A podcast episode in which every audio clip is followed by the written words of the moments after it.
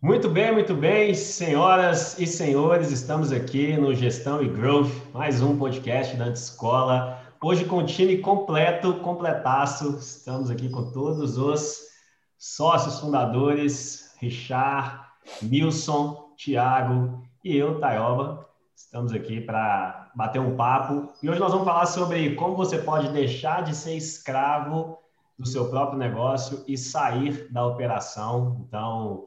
Papo aí animal e com muita experiência para compartilhar. E, senhores, é isso aí, se apresentem antes da gente entrar no bate-papo, pelo menos dá um alô para a galera aí, para a gente já entrar com tudo no tema de hoje.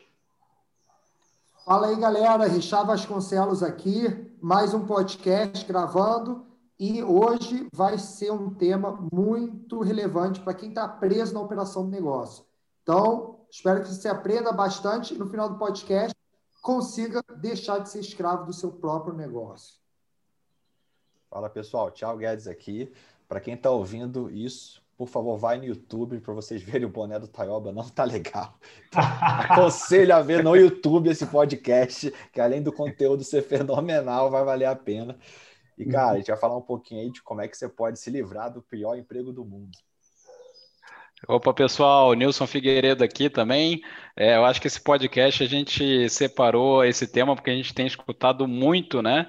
Essa dor, ela se repete muito. E, Thiago, até para complementar o que você falou, o pior emprego do mundo, mas que você não pode nem se demitir, nem pode se dar o luxo, né?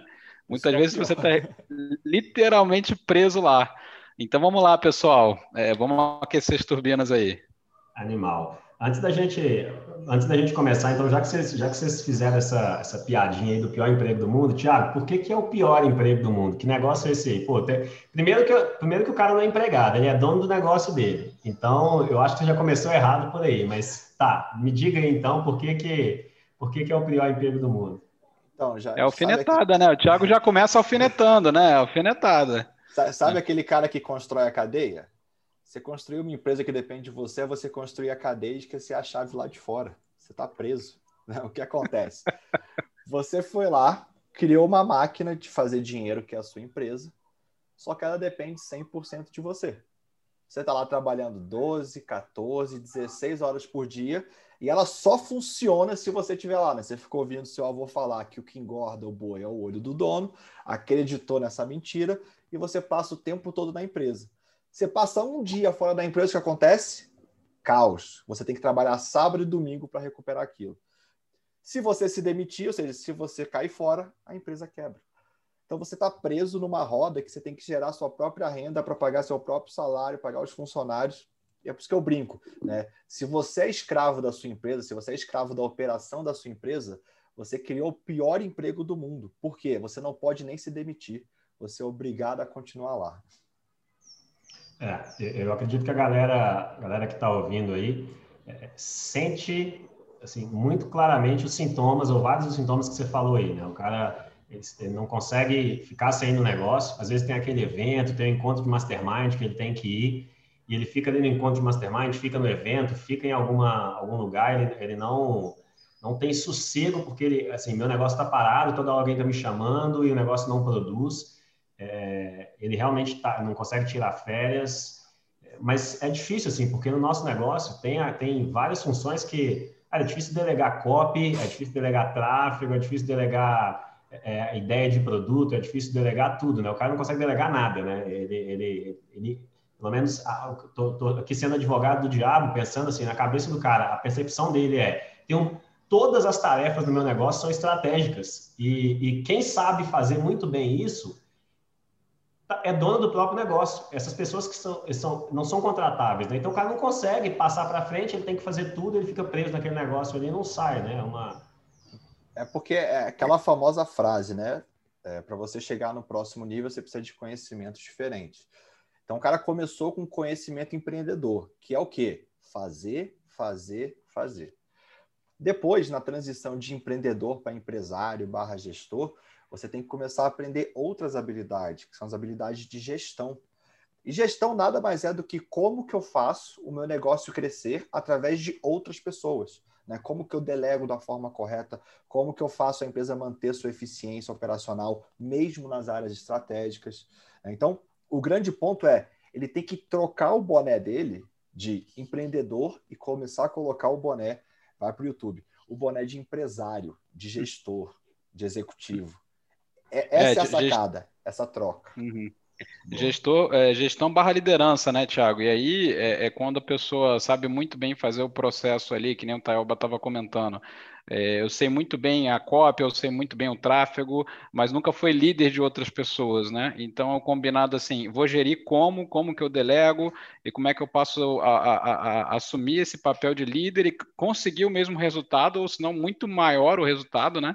Que essa é a provocação aqui, mas através da liderança de outras pessoas, né? E a história que o Thiago contou aí, de você estar preso no negócio, você não conseguir sair e tudo mais, maioria das vezes, esse ainda é o lado, vamos dizer, melhor da situação, porque tem um lado que é o muito pior, é você estar o dia inteiro corrigindo erros dos outros. Você está o dia inteiro tentando entender por que a sua empresa está um caos. Você está virando à noite, fazendo o trabalho do outro, porque ele não conseguiu fazer corretamente. Então, se você está na situação que já é muito ruim, de você estar o dia inteiro preso no negócio, mas o negócio gerando dinheiro, a coisa andando, indo para frente, é uma coisa que precisamos resolver. Mas eu vejo que muita gente ainda está no contrário. Está escravo dos erros, está escravo do dia a dia técnico-operacional, tenta trazer pessoas para assumir responsabilidade, mas quando traz, só piora a situação. Cada vez que você contrata alguém, parece que o seu trabalho dobra. Ou aí você pensa, poxa, se eu contratar mais 3, 4, 5 pessoas, eu vou ter que ter 70 horas no meu dia para conseguir dar conta do retrabalho que precisa ser feito. Eu até vejo dois perfis muito claros, né? O primeiro, ele começa a trabalhar, aí ele ouve, você precisa contratar. Aí o que ele faz? Ele contrata o cara e fala, olha, eu preciso que você faça tal coisa, deixa o cara sozinho, porque ele fala, olha, cabeça de empreendedor. E o famoso de larga, né? É óbvio que não vai dar certo. Ele quer que o cara leia a mente dele para fazer exatamente como ele faria, do jeito que ele faria, o que ele queria que fosse feito. Aí ele demite todo mundo e fala, esse negócio de contratar não funciona. Eu vou fazer tudo sozinho. E aí volta para o ciclo. Né? E aí, Richard, até perguntar para você o seguinte, qual que é o meio termo entre de largar e ser babá do seu colaborador? Eu vejo que o ter que ser babá do colaborador, maioria das vezes, é o caso que você falou, você contrata alguém e quer que a pessoa tenha a mesma cabeça que a sua. Você fala, não, eu quero um cara que é espírito empreendedor, eu quero trazer ele e eu mostro ali, mas o cara tem que andar sozinho. Só que, em contrapartida, você quer pagar R$2.000 para o cara e acha que ele vai ter a mesma cabeça que a sua. Então, eu vejo que um erro muito comum é você buscar pessoas que não têm as habilidades, não são pessoas júniores que na sua cabeça você vai treinar e você vai desenvolver essa história que você conta para si mesmo. Não, eu vou contratar uma pessoa que eu consigo moldar a pessoa. Essa é a história. A verdade, você quer pagar pouco porque você, enfim, acha que isso vai resolver. E aí, o que acontece? O fato de você pagar pouco a pessoa... Essa pessoa precisa, primeiro uma pessoa júnior, precisa de supervisão toda hora. Qualquer passinho que vai dar, você tem que entrar, você tem que corrigir, você tem que supervisionar. E você não bota na conta o custo de gestão, de liderança, de treinamento, de retrabalho, de erro. E você não bota isso na conta. E, às vezes, você paga pouco. E se você pagar um pouco mais, você traz uma pessoa muito melhor que você não precisa fazer tudo isso. Então, eu vejo que existe uma diferença muito grande de você tentar contratar para trazer alguém, só para ocupar uma cadeira, ou você, de fato, buscar a pessoa certa que vai substituir você naquela função. Cara, o negócio que você falou eu achei muito massa e vou colocar aqui de uma forma... de alguns cliques que deram aqui, você vê se eu peguei certo aqui, né? Mas, às vezes, você falou que o cara, ele coloca o custo do funcionário, do colaborador que ele está trazendo, eu vou trazer alguém de R$2.000 porque é mais barato. Só que a quantidade de horas que ele tem que empregar dele mesmo para corrigir o trabalho dessa pessoa, mais a quantidade de horas do próprio funcionário refazendo alguma coisa e dele tendo que refazer, deveriam ser calculados como... custo de hora também daquele cara. Então, por exemplo, eu pago 2.000 para ele, só que eu tenho que dedicar 10 horas do meu tempo para corrigir o que esse cara faz. E quanto custa 10 horas minhas? Então, são 2.000 dele, mais 10 horas minhas, que custariam mais 3.000. Então, esse cara está me custando 5.000. Talvez 4.000 traria uma pessoa muito mais pronta, que não consumiria 10 horas minha, ficou mais barato, né? Você acha que esse cálculo faz sentido ou não é por aí? E vai além, o cálculo é multiplicado, porque se você tira a hora sua, empregado ali tem um custo, mas tem um custo da oportunidade do que a sua hora gera de receita. Então, a sua hora é jogada numa tarefa que vira gasto, despesa, em vez da sua hora estar concentrada em olhar para a receita. Então, eu costumo dizer que a diferença entre pagar 3 mil reais para um funcionário e 6 mil reais não é 3 mil reais. Muitas vezes é 10, 20, 30 mil reais, só que do lado positivo, porque o cara de 6 mil, muitas vezes, ele gera muito mais resultado e permite você sair daquela operação, sair do dia a dia e cuidar de outra coisa, e você vai gerar esses 5, 10, 20 ou 30 mil reais de receita a mais. Acho que uma grande diferença que a gente percebeu na nossa experiência foi começar... Na verdade, a gente começou como todo mundo começa, né? A gente aprendeu o custo disso, que é contratar júnior e achar que essa pessoa vai fazer tudo que a gente precisava, né? E a gente retrocedeu nesse modelo, eram muitas pessoas júniors, né?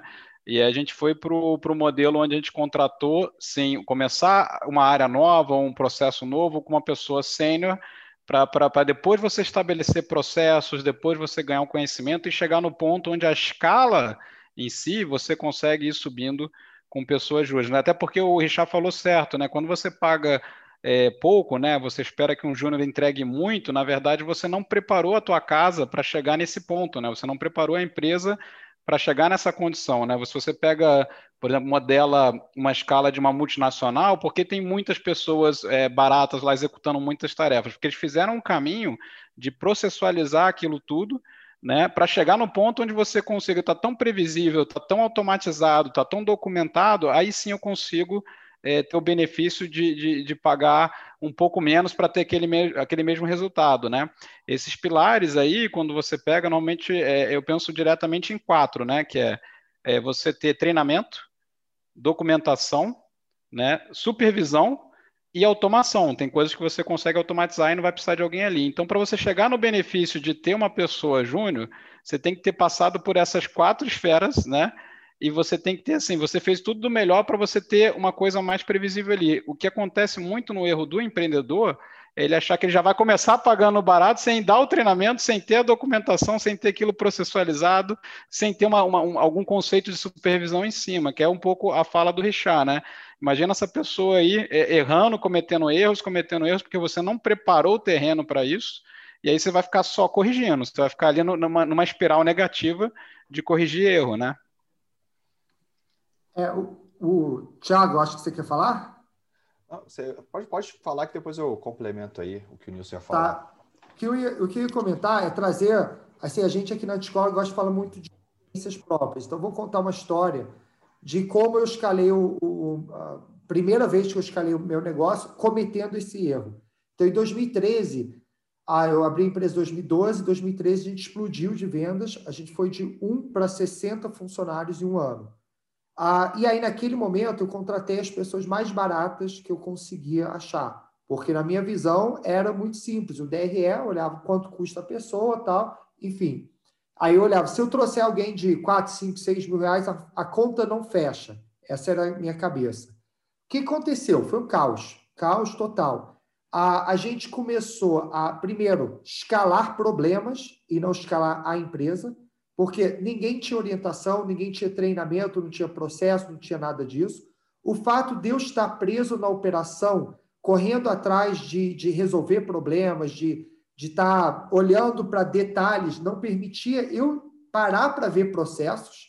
Então, ou ter alguém sênior para olhar para os processos. E aí eu me lembro que muitas vezes eu fazia as coisas durante o dia, a partir das 18 horas até as 20 eu ficava respondendo e-mails, e a partir das 20 eu ficava corrigindo o erro. E eu me lembro, o Nilson vai lembrar isso, foi na época que ele entrou na empresa, Mas eu virei noite escrevendo código porque tinha que corrigir erro das pessoas. Ou virei à noite tendo que fazer trabalho que eu estava pagando um cara de R$2.000 e eu, como CEO da empresa, estava executando porque no dia seguinte tinha que ser entregue e o cliente não queria saber quem que eu tinha contratado, enfim, o funcionário tinha ido embora. Então, esse custo se tornou caríssimo.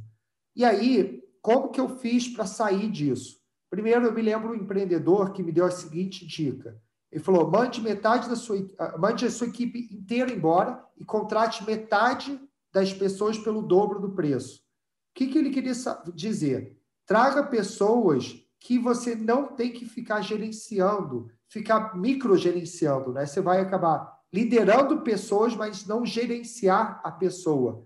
E aí, a gente acabou não fazendo exatamente isso naquele momento, mas foi uma coisa que aconteceu ao longo do tempo, onde a gente acabou treinando essas pessoas, a equipe reduziu de 60 para 19, muitos desses 19 eram as mesmas pessoas, mas viraram sêniores. O custo disso foram 3 anos de treinamento, esforço, tal, para fazer a roda girar e sair para o outro lado. Então, teoricamente, a gente, entre aspas, perdeu 3 anos, porque naquela época eu não parei para trazer as pessoas certas, tudo mais. Hoje a gente está escalando o negócio, mas quando eu teve um período, não vou contar muita história, mas teve um período que fiquei afastado da Lio, e aí eu voltei em 2019. Quando eu voltei em 2019, eu queria escalar a empresa, mas eu já tinha aprendido essa lição de trazer pessoas júniores não dava. E eu sou uma pessoa que adoro criar, adoro ser hands-on no começo, mas eu odeio tocar coisas. Então, o que eu faço na empresa hoje? Qual a minha tarefa?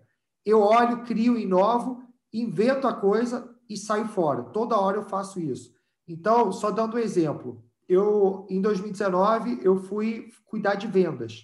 Então, montei, estruturei a equipe, fiz toda a máquina de vendas. Quando eu vi que estava pronto para escalar, eu trouxe uma diretora sênior para cuidar daquilo. Hoje, a gente tem uma diretora com 7, 8 vendedores. Depois, eu fui olhar para CS. E aí, eu entrei, mergulhei, contratei ferramenta. Aí, o que eu fiz? Trouxe um coordenador de CS para cuidar. Montei uma plataforma de eventos. Fiz, escrevi proposta, estava em todas as reuniões operacionais nos primeiros 3 meses, até que eu trouxe uma coordenadora sênior para cuidar. Então, meu papel hoje é toda hora bolar coisas e me substituir com pessoas sêniores. Quando você faz a conta de trazer o exemplo ali de eventos que a gente montou, se eu fizer a conta do lápis, quanto eu pago para a pessoa sênior versus a minha receita de eventos, a conta não fecha. Mas o que acontece? O fato de eu ter uma pessoa sênior, ela vai permitir eu aumentar a receita daquilo e ela vai, de fato, permitir que a conta feche. A partir do momento que eu tenho um sênior, você também não vai pensar que você vai escalar montando vários sêniors ali. Não, mas a partir do momento que você tem um sênior, permite você começar a plugar os júniors e o sênior cuidando deles.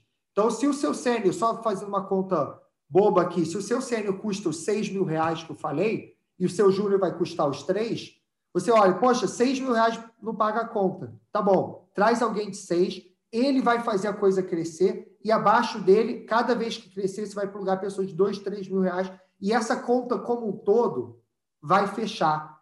E a sua hora, o seu tempo vai ser não dedicado a estar mergulhado, escravo do negócio, mas sim olhando para pessoas e coordenando, liderando pessoas e não gerindo pessoas.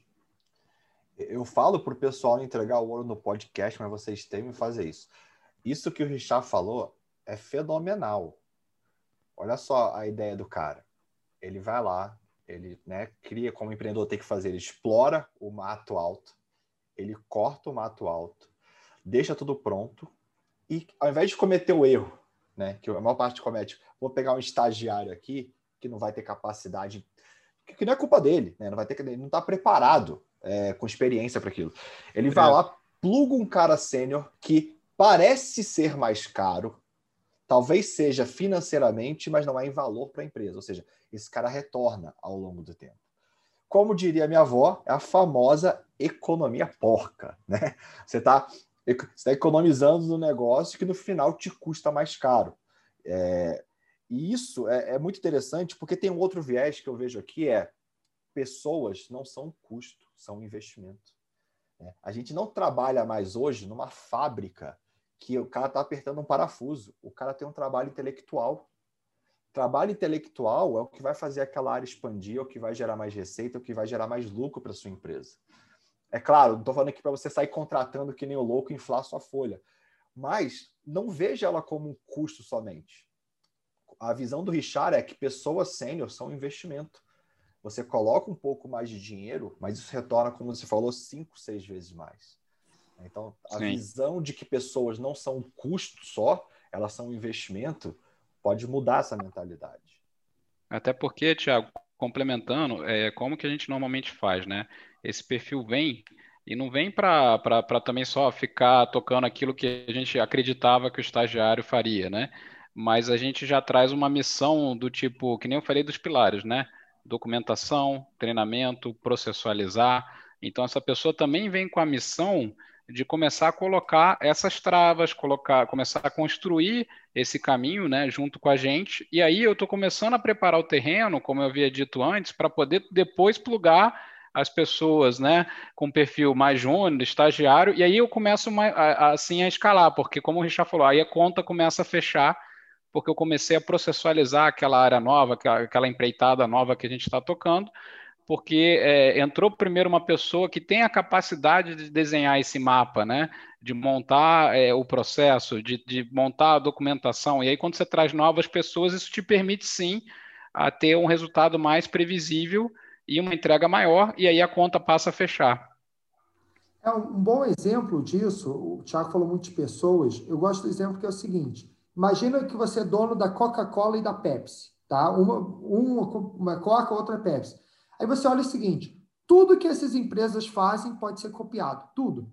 As empresas têm um produto muito parecido, as duas empresas têm ótimas marcas, as duas empresas conseguem comprar qualquer anúncio, tem centro de distribuição, logística, está em todos os pontos, tem absolutamente tudo muito similar. Qual é a diferença das duas empresas? São as pessoas, quem trabalha lá. Quem vai conseguir elaborar melhor estratégia de marketing, quem vai elaborar melhor estratégia de canais de vendas, distribuição, etc., vai depender da sua capacidade intelectual. Então, se a Coca-Cola for abrir um novo mercado e botar um estagiário para cuidar, enquanto a Pepsi for abrir o mesmo mercado, mas traz um cara que conhece todas as pessoas, conhece todos os trâmites, como entrar, como penetrar, tudo mais...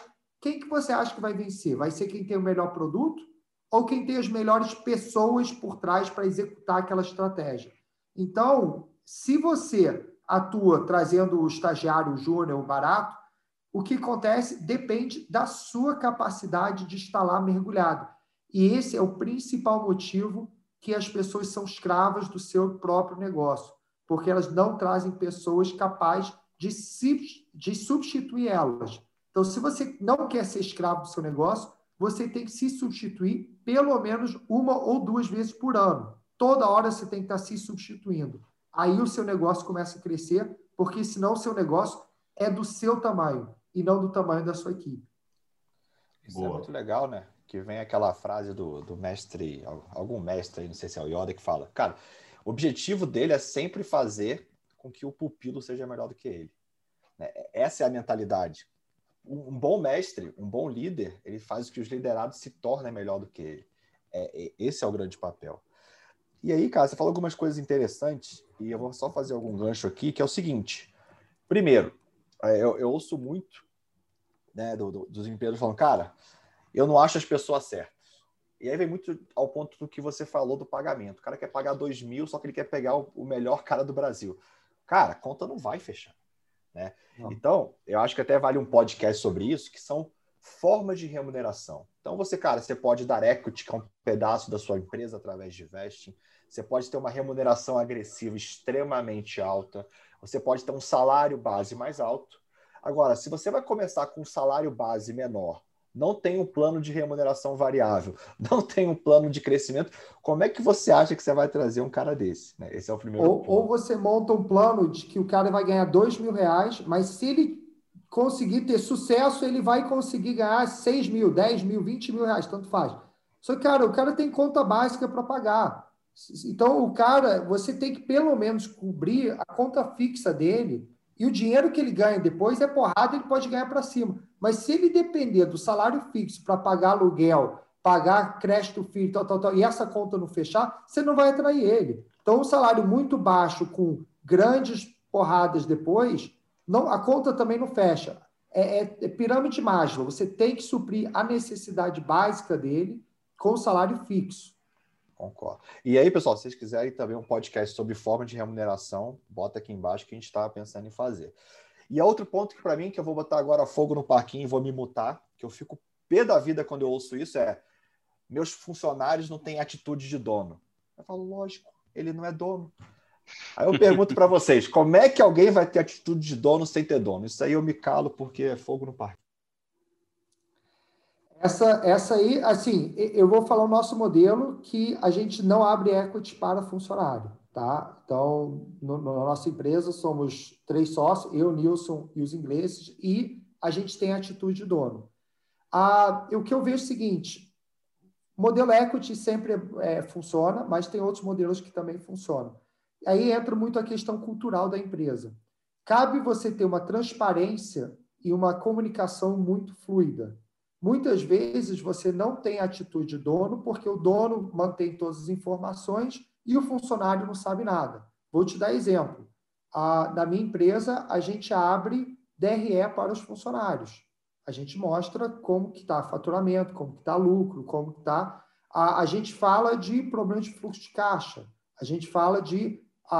Vou dar um exemplo bem concreto. Chegou um momento na pandemia que a gente teve um gargalo de fluxo, porque naquela época de abril todo mundo deixou de pagar, a gente ficou com 2 meses de inadimplência e o custo não parava, e a gente fez questão de não querer demitir ninguém, nem segurar, suspender contrato, que faltou dinheiro.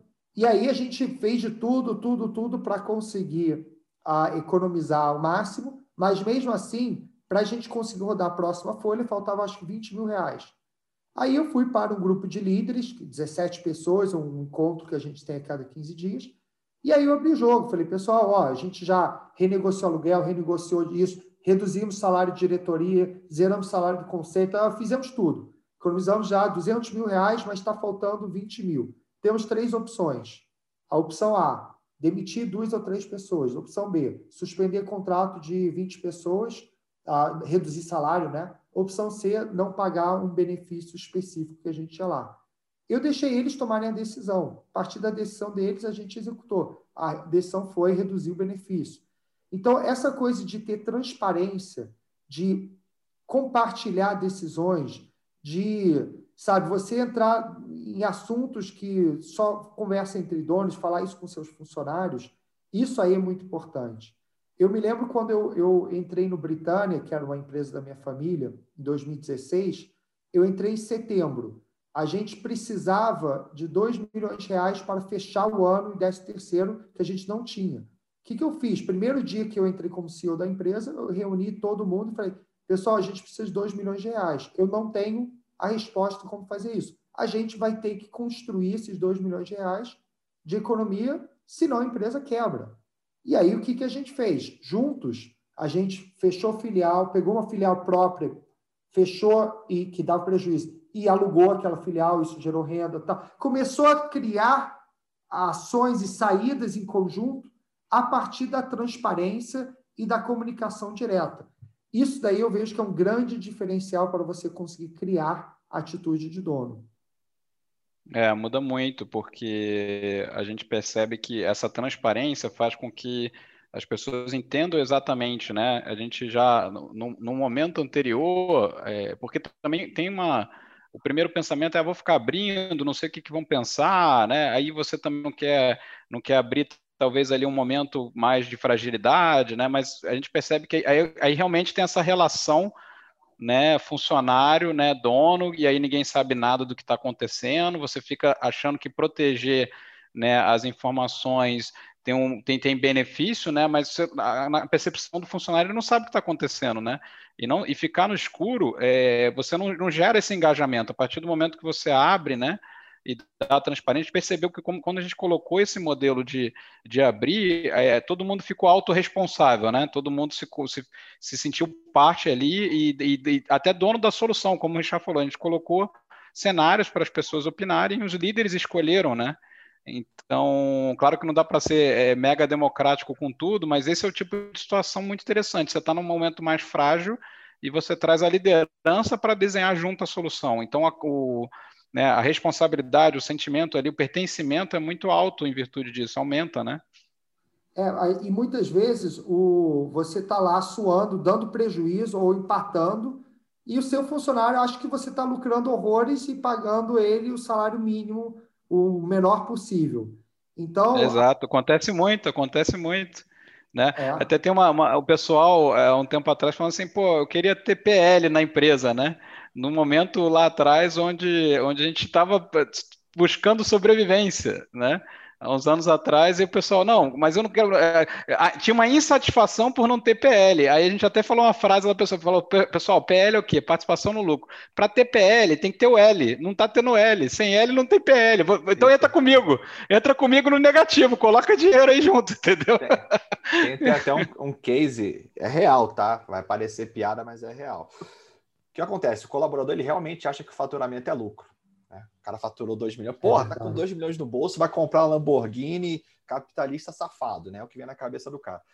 Aí eu sempre falo isso para meus clientes. Falo, cara, vamos abrir os números, porque todo mundo conhece o faturamento. Todo colaborador que quiser, ele vai saber o faturamento, ele vai achar que aquilo é lucro. Mostramos a DRE. Cara, não tô brincando. No dia seguinte, o pessoal começou a pensar em forma de economizar o papel higiênico. Então, assim, é claro que parece até uma piada, mas você vê como que o senso de pertencimento afetou aquela equipe. O cara falou, velho, você gasta tudo isso de imposto? Você está gastando tudo isso em lanche, café?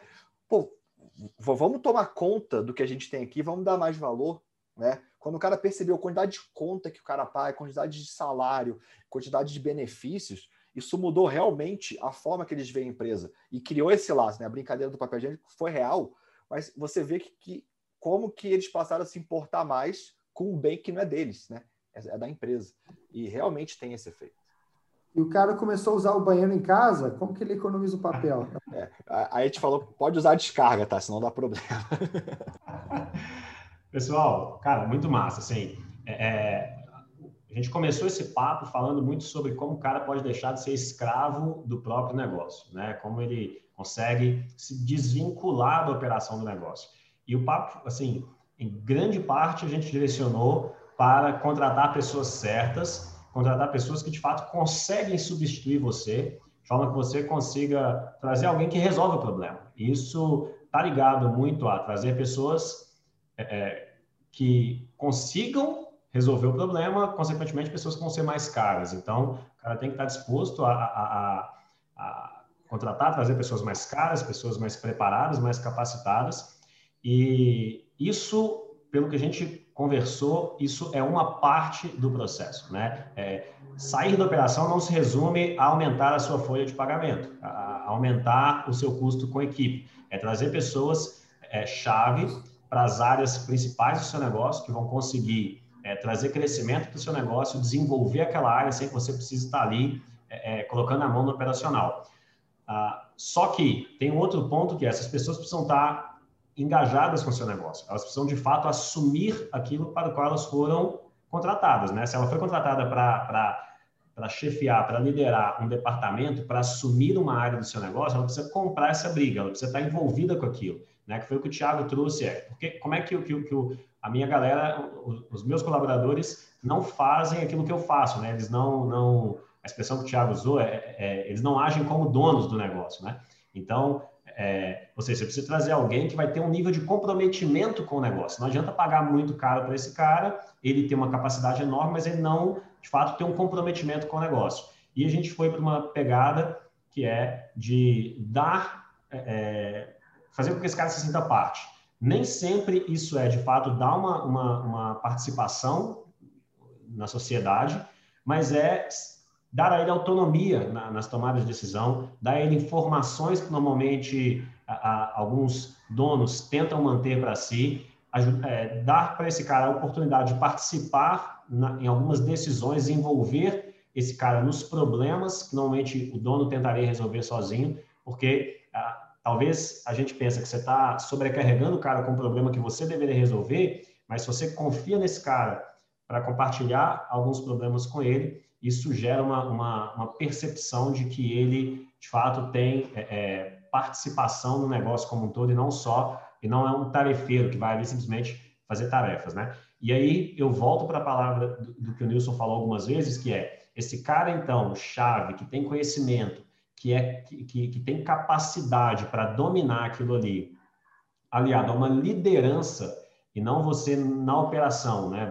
Mas você liderando esse cara, inspirando, motivando, nesses aspectos que a gente falou, fazendo com que esse cara se sinta parte, esse cara, ele consegue desenvolver os pilares de processo, de automação, amadurecer aquilo ali para que aquela área que talvez não se pagava, porque o cara que ocupava aquela tarefa era um cara muito caro, aquela área cresça ao ponto de se pagar e você conseguir trazer novas pessoas que vão desenvolvendo. Isso consegue fazer com que você não precise estar na operação do seu negócio, você consegue liderar pessoas que cuidam da operação e automaticamente traz escala para o seu negócio, né? Porque quando você deixa de ser o gargalo, também o negócio cresce, porque se tem um gargalo, obviamente o negócio vai crescer, é o que o Richard falou, que eu achei fantástico, né? O tamanho do seu negócio vai ser o seu tamanho, né? Se você é o gargalo, o negócio só vai crescer dentro do limite daquilo que você consegue entregar. Se você deixa de ser o gargalo, não tem esse limite mais, o seu negócio cresce. Então, sair da operação, a gente falou de vários passos aqui para sair da operação, não é simplesmente uma questão de deixar você mais livre, é uma questão de sobrevivência do negócio, porque o negócio cresce, se o negócio não está crescendo, ele morre, ele precisa crescer, precisa desenvolver, precisa amadurecer, porque o mercado cresce, o negócio precisa acompanhar esse crescimento. Então, sair da operação não é só para ficar de braço cruzado e ter mais tempo livre, é para a saúde do seu negócio, é para o seu negócio também amadurecer, crescer e escalar, né? Então, cara, acho que a gente falou de várias coisas aqui, assim, vários cliques foram saindo à medida que a gente foi conversando, dentro da experiência de cada um. E, bicho, se o cara lá tá ouvindo aqui ou assistindo a gente, dentro do negócio dele, virar essas chaves que a gente falou aqui, putz, é o que o Thiago falou, a gente entregou muito ouro aqui, que eu acho que dá para mudar mesmo o cenário aí de qualquer negócio que o cara tá preso ali, né? Acho que vale a pena pegar, voltar e ouvir de novo, anotando, porque foi muita coisa massa que a gente falou aqui, né? Vocês querem, assim, uma palavra final, uma contribuição final para a gente encerrar o nosso papo? Só para eu finalizar, eu acho que é um ponto importante, deixar isso bem claro, que a remuneração não é o único fator que retém um colaborador. Esse é um outro tema que eu acho que também vale muito um podcast, né? Então, muita gente vem pela cultura, as pessoas ficam pelo clima, ficam pela cultura, pelo desafio, né? Tem muito a ver com a pirâmide de Maslow, de autoconhecimento, de gratificação, enfim. Então, é importante o seguinte, né? A gente falou muito de remuneração, porque a gente vê que essa é a falha inicial. Ou seja, você não traz pessoas boas pagando abaixo do mercado. Isso é um fato. Então, essa foi a grande falha que a gente identificou aqui, né? Foi o erro do case do Richard, é o erro de clientes meus que já cometeram. Então, a gente trouxe essa parte, mas só para deixar bem claro que a remuneração está longe de ser o único fator que atrai e retém talentos.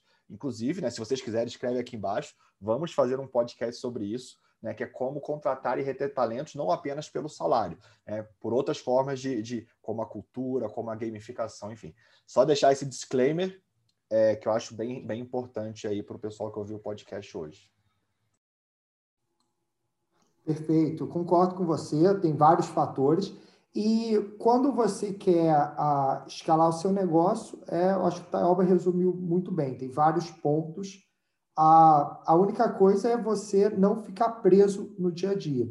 E se você acha que você não tem solução, procure ajuda, né? Tem várias mentorias, procure networking, procure outras pessoas, sair do seu dia a dia, porque às vezes você está tão preso vendo um problema que se você sair, conversar com outros empreendedores, fazer parte de outros grupos, você tem várias formas de você não ficar lá dentro preso no dia a dia. Eu só garanto uma coisa, outras pessoas já tiveram problemas 10 vezes pior e resolveram. Então, se você não está resolvendo, não é porque não tem uma solução, porque você é o problema. Exato, exato. Você está executando aqui, muito. Isso aí doeu, né? Doeu aí. Deu aquela batida final, né? É.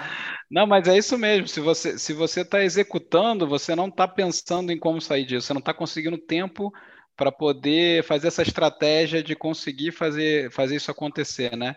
E como o Richard falou, a gente já passou por isso, né? Então, a gente conhece pessoas que já passaram por isso, já saíram disso e estão escalando negócio.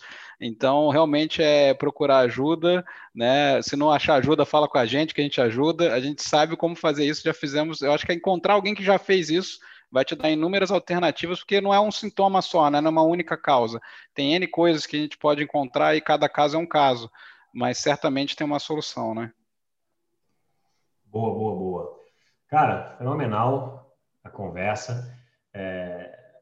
Quem curtiu, gostou, comenta, manda, enfim, sugestão de temas para a gente trocar mais ideia. E quem não acompanha, fica aí o convite. Cara, encontra a gente no Instagram, procura Antescola no Facebook, no Instagram, no Google, nosso site. Enfim, você vai encontrar, a gente tem muita coisa legal. E é isso aí. Acompanha a gente, porque sempre que sai um episódio, é um bate-papo nesse nível aqui.